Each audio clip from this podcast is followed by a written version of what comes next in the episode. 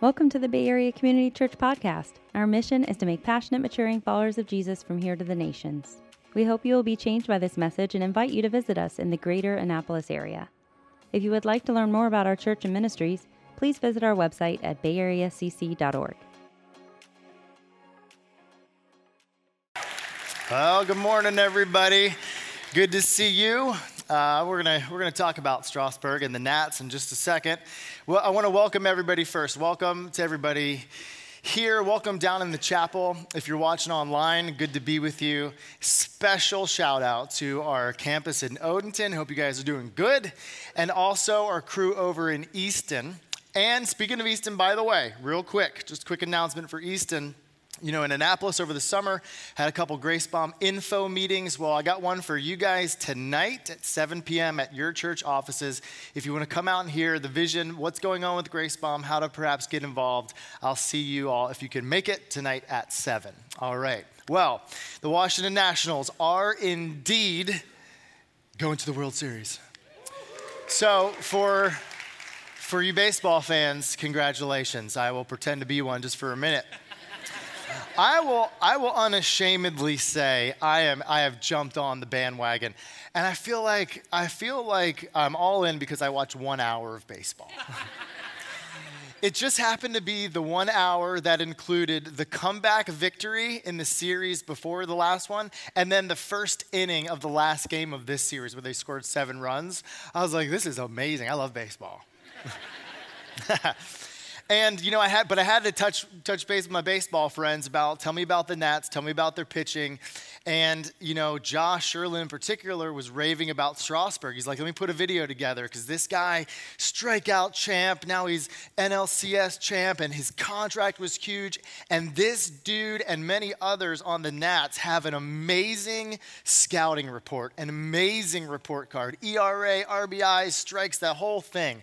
And I just got to thinking that we're so in touch with this, you know, these good reports and scores in sports. We know where those things lead.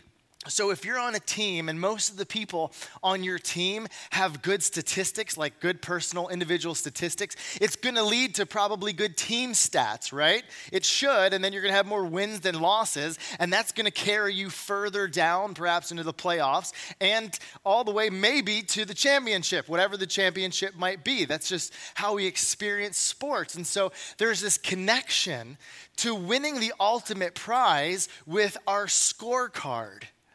And what we tend to do, whether we do it, you know, intentionally or not, is we actually start to have a spiritual scorecard where we see ourselves achieving and meriting and earning with the mindset that if I get good grades on this spiritual report card, then I'm going to be in better graces with God, and I might even be able to trade this thing in for heaven when I finally get there. And you might not think that that's a prevalent worldview, but think about it this way. Of the 3 major monotheistic religions in the world today, those 3 being Islam, Judaism, and Christianity, 2 of the 3 absolutely operate on the basis of a spiritual scorecard. If I score well performing these rituals and rites and pilgrimages and letting my bad outweigh my good, then perhaps I'll be able to trade that thing in for paradise or eternal life. Whereas Christianity stands apart in that that's not quite how it works. We're going to see that today. But even some of us inside the church will begin to rely on this achievement of religious activity, thinking somehow this is going to put us in a better standing with our Creator. So we're going to dig into that because where we are in the letter to the Philippians today is Paul's going to unpack his scorecard. And if anybody had a baller status scorecard, it's Paul. Like, nobody could touch this guy. And we're going to see where it got him. So we're going to dig in, but let me first read the passage that we're going to take our verses from today, so you can see it in its context here. So I'm going to be reading from Philippians chapter 3, about 10 verses. And if you haven't been with us, welcome. We're in a series called Joy in the Prison. This is the Apostle Paul writing a letter to the church in Philippi.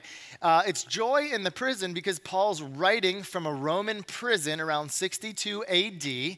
And regardless of the circumstances and the oppression and the opposition that he's personally facing, he keeps saying, rejoice, rejoice, rejoice, a whole bunch of times in the letter, hence Joy in the Prison. So today's passage, finally, my brothers, rejoice in the Lord. To write the same things to you is of no trouble for me, and it is safe for you. Look out for the dogs, look out for the evildoers, look out for those who mutilate the flesh. For we are the circumcision who worship by the Spirit of God and glory in Christ Jesus and put no confidence in the flesh. Though I myself have reason for confidence in the flesh also, if anyone else thinks he has reason for confidence in the flesh, I have more.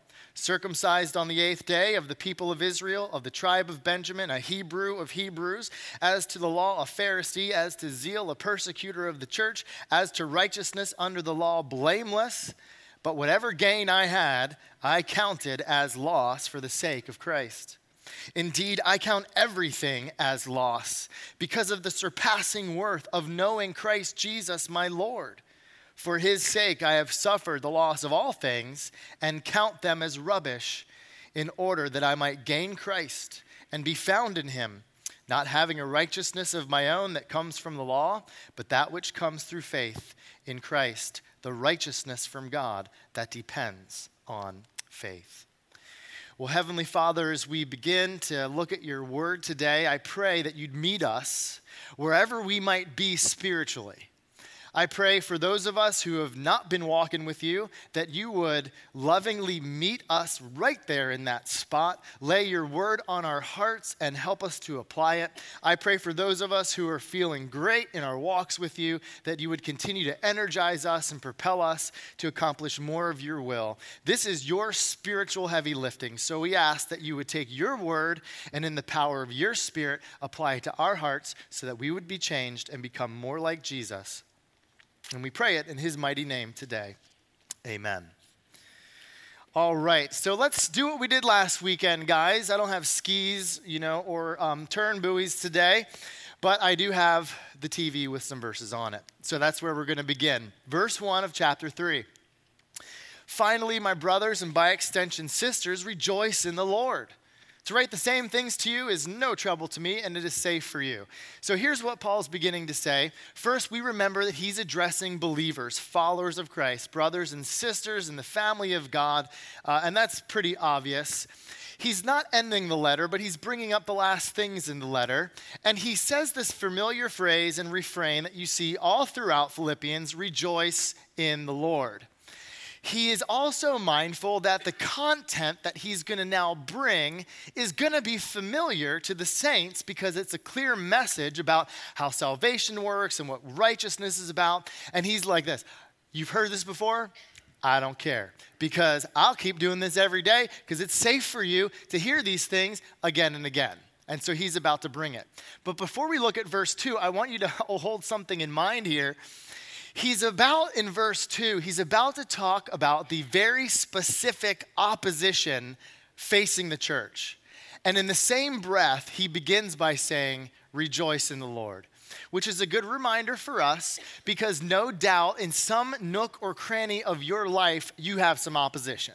You might have some relational opposition, might be some conflict in the home, perhaps with a spouse or maybe even a child. You might have some disappointment that's hitting your heart like opposition, like, come on, Jesus, I thought you would have worked that out by now. You might have some opposition hitting you in the workplace, like the bottom line just isn't quite as big as you were hoping it was going to be by year's end, and this quarter wasn't really the best one of all time. And what's the deal with that? You just might be having some of that. And remember that in the face of any and all things that are negative, we can still say, rejoice. And we're going to dig into that and see why, but I want you to keep that in mind, okay? So verse 2, he moves into this specific opposition that's going to lead him to wanting to talk about his spiritual scorecard. he gives a threefold warning about one group of people. Look out for the dogs, look out for the evildoers, and look out for those who mutilate the flesh. I will admit this is probably one of the most awkward verses you might ever see if you're taking it out of context. Because you're not going up to your buddy at the bar and be like, hey, let me share with you my faith. I'm going to turn to Philippians 3, verse 2. So what is he talking about? Well, he's talking about a specific group of people known as the Judaizers. Now, here's what was happening in the context of the church. Well, first he calls them dogs. And a dog was a derogatory name because literally they were following Paul around, biting at his heels. Because Paul would go in, proclaim the gospel, and then this group of people would come behind and begin to unravel what he has done. Think about Paul like your everyday friendly neighborhood IT guy. And he comes into the office and he sets up your email and he sets up your network and your Wi-Fi is working good and it's all great. And then he leaves and then the hackers come in and start messing with it. That's sort of what was happening. These people going behind him and starting to try to unravel what he's done. And in particular, he says this is somewhat evil because they're twisting the gospel. These people are coming in and saying, okay, yeah, Jesus, yes, but also some other things. And whenever you add other things to Jesus, you're twisting the truth of the gospel. So clearly the gospel is Jesus plus nothing, but these people were saying Jesus plus ritualistic circumcision, which is what mutilate the flesh is referring to. He's basically saying these Judaizers want people to be circumcised, thus becoming a covenant member of, the people of Israel so that they can then accept the Savior.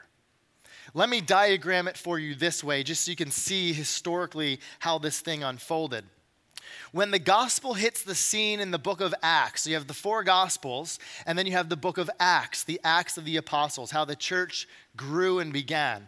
In Acts chapter 2, you have all these Jewish people sitting around, the Holy Spirit comes, and all the crazy stuff starts happening, and you realize this is a confirmation that God is recreating them and giving them a new heart. And it was amazing, because the promises and the prophecies, they were all right there being fulfilled among God's people.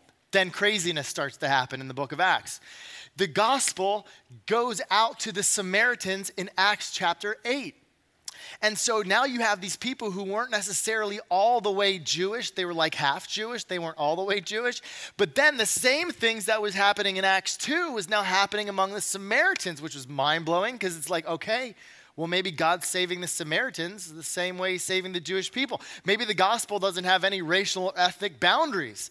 And then that finally was confirmed when in Acts chapter 10, Peter has a vision to go to a man named Cornelius' house, who is a Gentile Roman guy, and they receive the gift of the Holy Spirit in Acts 10, the same way it happened in Acts 2. So Peter's mind is blown and everybody's going crazy because the gospel has no ethnic or racial boundaries. However, there were some people who deeply were entrenched in the rituals and life of Judaism that were saying, no, before you can really come to the Messiah, you need to come back here and essentially become Jewish. You should be circumcised, participate in all those ritual activities, and then you're going to be okay. Paul's saying, no, that's not okay, because these people are putting their confidence in external things. They're putting their confidence in what he calls the flesh.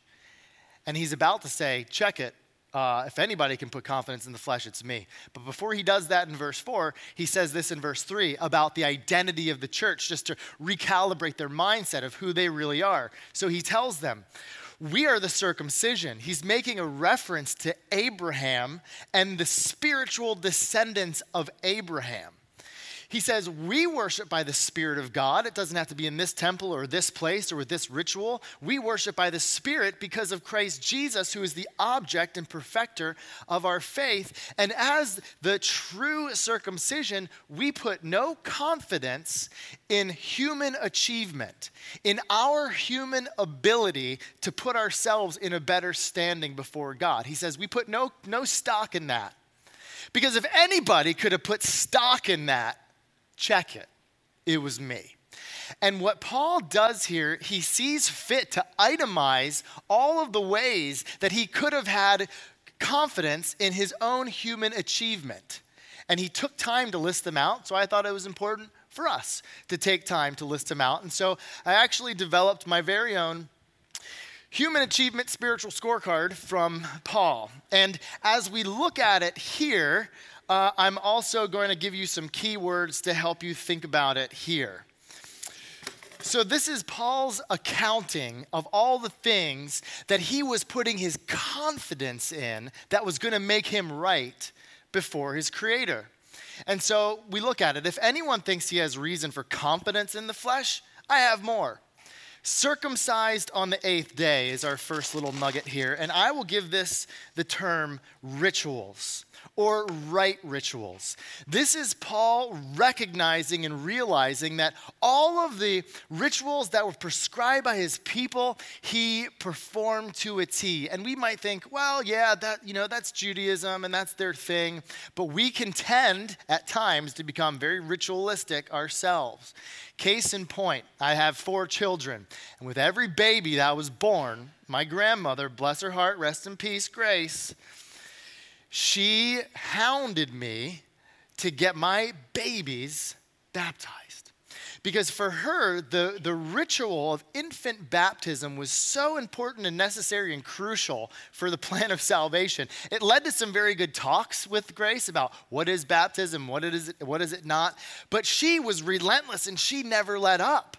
You need to get that baby baptized. When is that happening? It's like for the sake of the soul of the child, you need to get your kid baptized, dude. She was talking about a ritual, and we can tend, even in the church, to look at certain rituals that say, well, if I did that, I'm going to be in a better light with God. Then he says, of the people Israel. Now, what he's speaking about here is his family tree and his heritage. Now, by all means, there was a great benefit to be of the people Israel. You actually had great advantage to be a Jew when it comes to learning and knowing and the foretelling of the Savior, because they had the promises, they had the prophets, they had the predictions of the Messiah who was to come, the suffering servant from Isaiah. They had all these things rich in their tradition. And so he says, I'm of God. God's called out people. And he goes further to say, of God's called out people, I'm from the tribe of Benjamin, meaning that within my very own people, I am of the tribe that has received special accolades. Meaning this, the tribe of Benjamin might not mean anything to you, but among the 12 tribes, the tribe of Benjamin bore out the first king of Israel. His name was Saul. The very namesake of Saul of Tarsus, who we're talking about here, who later became Paul. Also, when there was drama in Israel and the 10 tribes broke up to the north and Judah remained true to God in the south, who stuck with Judah? The tribe of Benjamin did. So he says, of the people of God, I'm part of the crew that gets special accolades. So he's building a great case. As you can see so far, he's got straight A's. He says, I'm a Hebrew of the Hebrews, meaning this. What that means is he has a special, significant devotion to his ethnicity of being a Jew to the end that he would even maintain the mother tongue, which would have been Aramaic. Because in Paul's day, the Greeks were taking over the world, and even Jewish people were beginning to speak Greek. These were the Hellenistic Jews. But he says, I'm sticking to the mother tongue. That's how devoted I am to being who I am before God with all of my effort and achievement. And then he says, as to the law of Pharisee. And I'm going to use the word here, orthodox, but when you think of Pharisee, think strictness, think the right doctrine, and the person who is just going for it, and who makes a profession of it, and who studies it, and who is the expert in it. Like the Pharisees were the top of the top as far as orthodox doctrine and practice. Once you got to Pharisee level, you were at the top, A+. Really can't jump beyond that. Maybe high priest or something like that. But you're really high up there.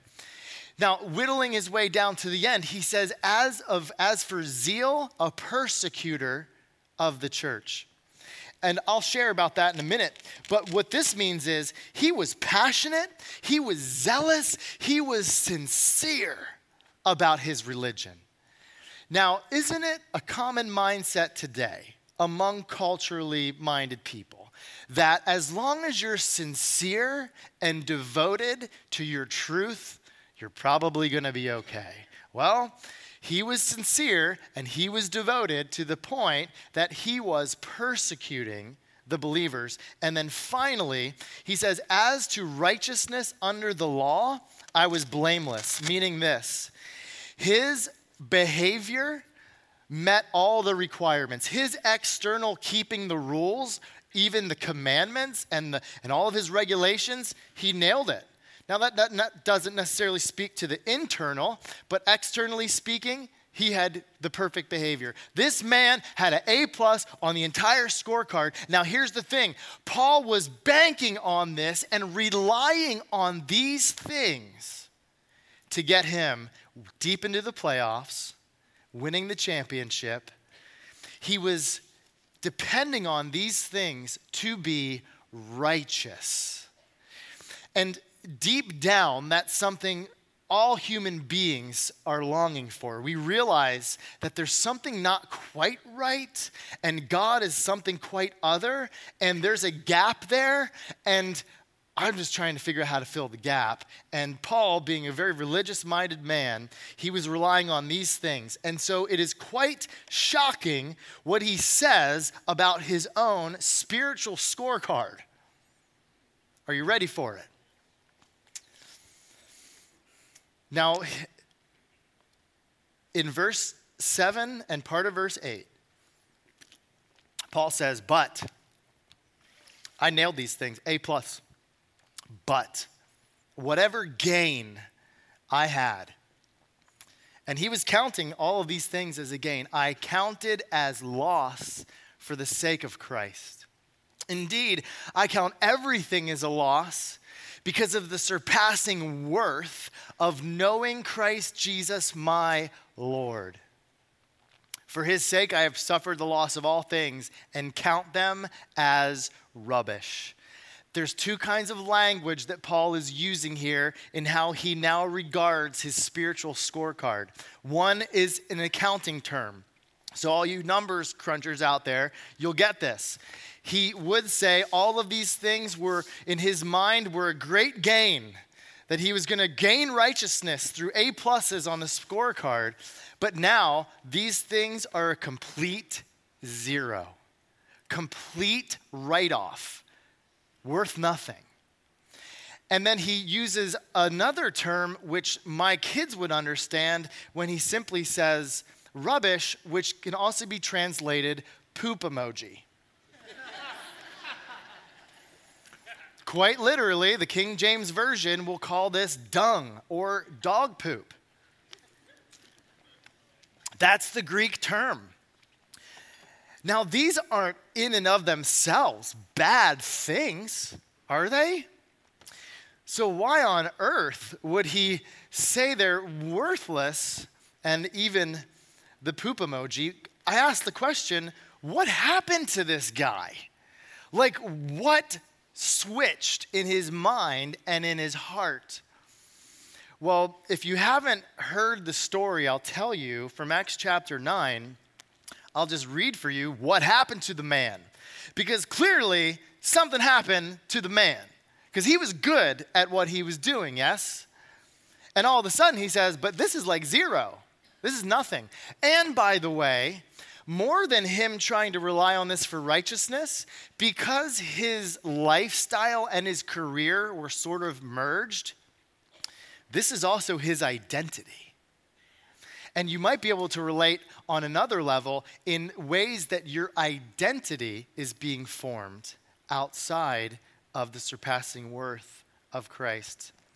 Well, here's what happened, and you can read this later for yourself, but I'll just share a few verses of what happened in Acts chapter 9. But Saul of Tarsus is who we're talking about, but Saul, still breathing threats and murder against the disciples of the Lord, went to the high priest and asked him for letters to the synagogues And he got them, so that if he found any belonging to the way, men or women, he might bring them bound to Jerusalem.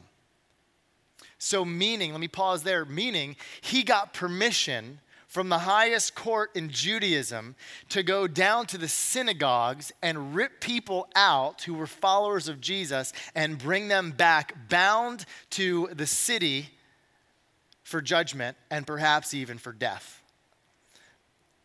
Now, as he went on his way, keep that in mind. Like, this is currently the state of his affairs, okay?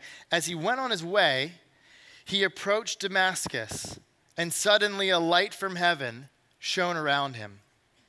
And falling to the ground, he heard a voice saying to him, "Saul, Saul, why are you persecuting me?" And he said, "Who are you, Lord?" And he said, "I am Jesus, whom you are persecuting. But rise and enter the city, and you will be told what you are to do." This is the account of when Paul came to see for himself that Jesus, who he had known to be killed, buried, is now alive. He came to see that Jesus is quite, in fact, a real person who can offer real help. And I would submit to you that two very big things hit Paul's heart. We call him Paul because a few chapters later, he changes his name to Paul. A few really big things hit Paul's heart and changed him forever. That woke him up to the realization that this is quite not how it works with God. And I want to share those two things with you. The first big thing that hits Paul is this realization: righteousness is a gift. You see, Paul's intention from doing all this was a good intention. He wanted to be right before God. But the problem is, the reason that we're not right before God is because of sin, and we cannot achieve or earn or merit anything here that could actually remove our sin from our souls. Just doesn't work that way.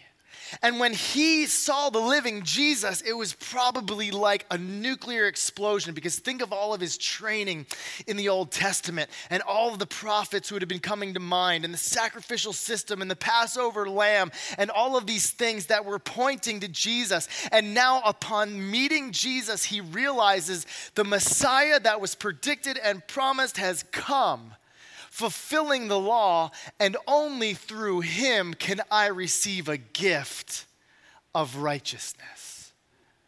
You see, it wasn't like Paul was just doing religious stuff and then meets Jesus and then scratches his head and says, well, it looks like Jesus is just a better option than religion, so I'm just going to go with Jesus. That's not what happened. Paul says Jesus is the way to get what I was trying to get with religion and being made right with God. He is the way because he is God, who lived a perfect life, died a sacrificial death, paid a penalty of sin, and then gives that to me freely.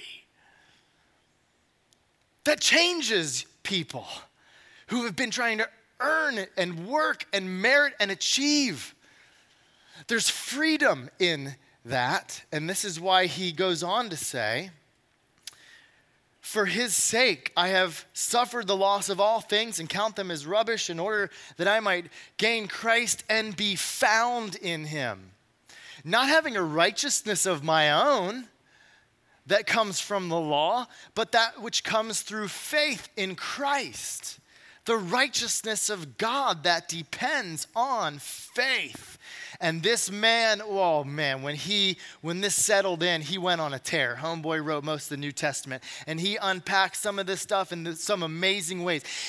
For example, Romans chapter 4. He takes a whole chapter to show us how Abraham was declared righteous by faith before the circumcision even happens.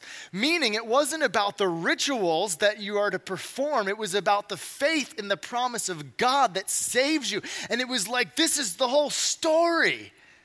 Oh, and did he ever love to tell it? And did it ever change his heart? But I will submit something else to you today that I believe hit Paul and changed his life forever. And this is the second big hit. The second big hit is that Paul met on that road to Damascus unconditional love.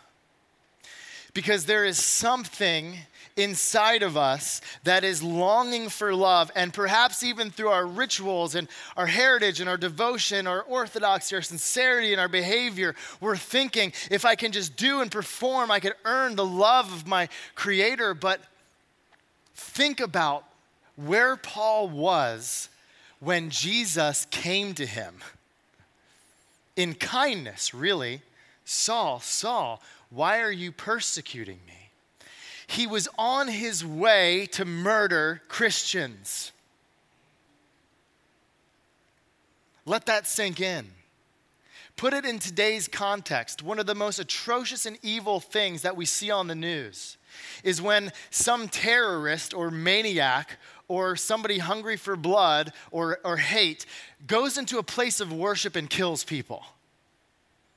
And it doesn't matter what worldview you hold to or what religion you're brought up in or where that happens. When you see that, humanity is appalled at the atrocity of when a peaceful, loving environment of innocent people are broken into. He was on his way with letters to rip people out of synagogues. Like, this is who he was, okay? Make that cultural connection. And on his way, he meets love incarnate.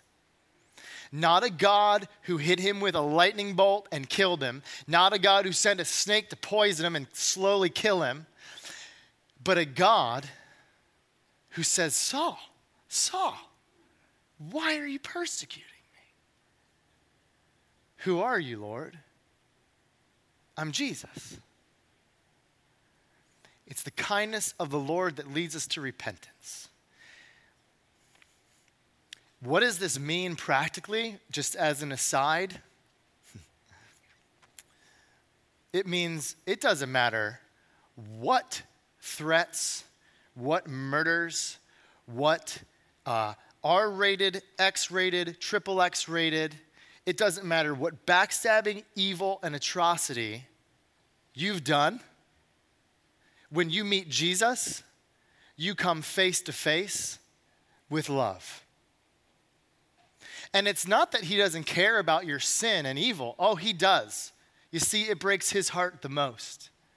But out of love, he takes that evil and sin and rebellion, and he takes it upon himself, and he hangs on a cross in agony and pain,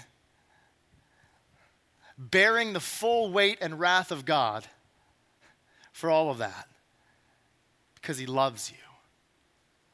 Paul met a love that you don't have to work for and earn and merit, and it changed him forever. He goes on to write, well, who can separate us from the love of God in Christ Jesus? Can peril or sword or naked or famine or prison or tribulation or height nor depth or ocean, can anything separate you?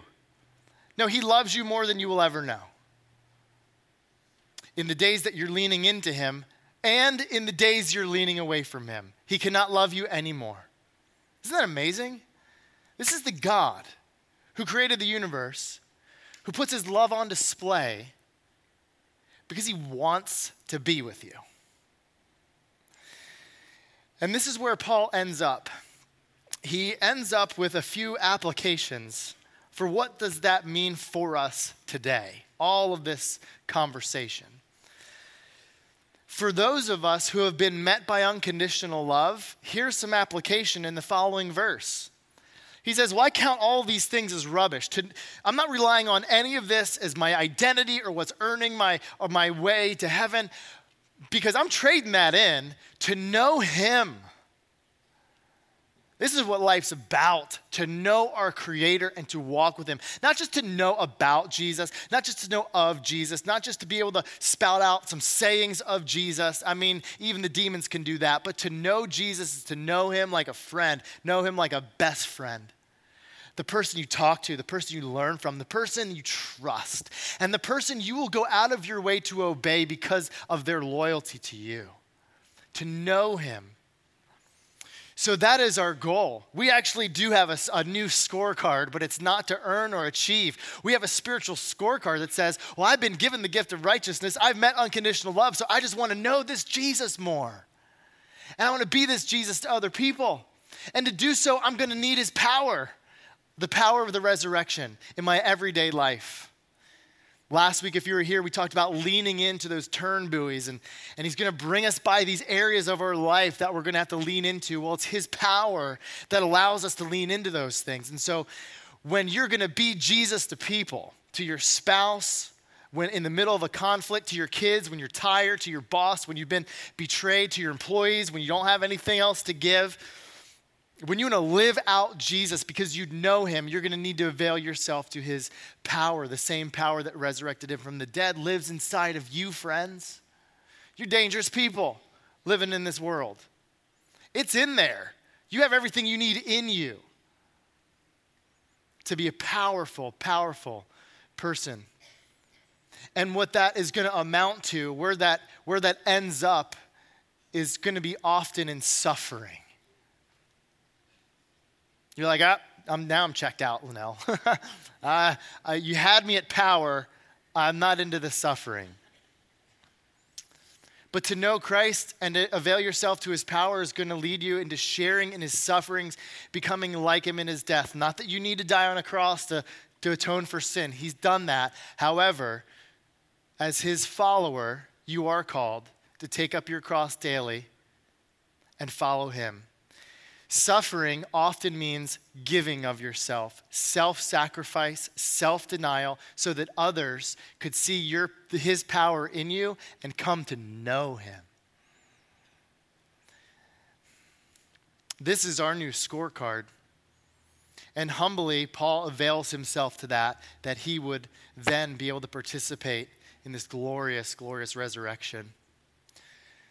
So is that your spiritual scorecard today, friends? To know Jesus? Because he has completed everything for righteousness for you.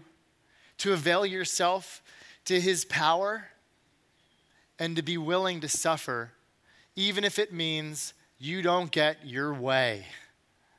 Because maybe, just maybe, despite what culture says, despite what the popular people say, driving the fancy cars and the big boats, the big houses, just maybe, the people hanging out in Ibiza and living the life, just maybe God's way is the best way. And maybe you need to step out in faith and trust that again and see what he has in store for you. So those are some applications for those of us who have encountered his unconditional love. But in closing, I'd also like to say this. Some of us in here or at the other campuses, this might be us today. We may have been operating under the principle of human achievement that's somehow going to outdo what Jesus did on the cross. And can I appeal to you today to trade this thing in for his righteousness through faith? And so here's how I'd like to close. I'm going to dismiss here in just a second to all the campuses so that the campus pastors can stand up and close in prayer. In particular, to pray for those perhaps who've been clinging to a scorecard, who have thought that somehow through my self-righteousness, God will accept me. Well, we're going to pray a prayer of trading that in to humbly and thankfully accept the free gift of righteousness that God offers through Jesus. And so we're going to pause now to allow the campus pastors to come forward and to pray with their groups. So if you guys are here this morning, right with me, and this is you, or you're online, I want to pray. You can pray right where you are. A prayer to trade this in for the gift of righteousness in what Christ has accomplished for you. And if you are in Christ, as I'm praying, I pray that you'd pray along with me and even contemplate knowing him, where his power is at work in your life, and if you're ready to share in the sufferings that he will lead you to. So let's pray together. Heavenly Father, we acknowledge that we're not righteous. We admit that this is because of the sin that we so readily commit and embrace. Today, we want to trade what we've been trying to accomplish for the free gift of salvation that you offer. So right in this moment, I surrender my heart to you, Jesus. I believe, Jesus, that you are who you claim to be, the way to righteousness. Come into my life now. Forgive me of my sin and help me to walk with you with a new purpose and a new power to do your will. Help me to grow in this loving relationship. Surround me with people who will help me learn and help me to know you more, Jesus. I pray this in the mighty name of Jesus. Amen. Amen. Hey, if by any chance you did pray that, I'd love to talk to you. I'll be up here. Feel free to come give me a hug or a high five. Love you guys. See you next weekend.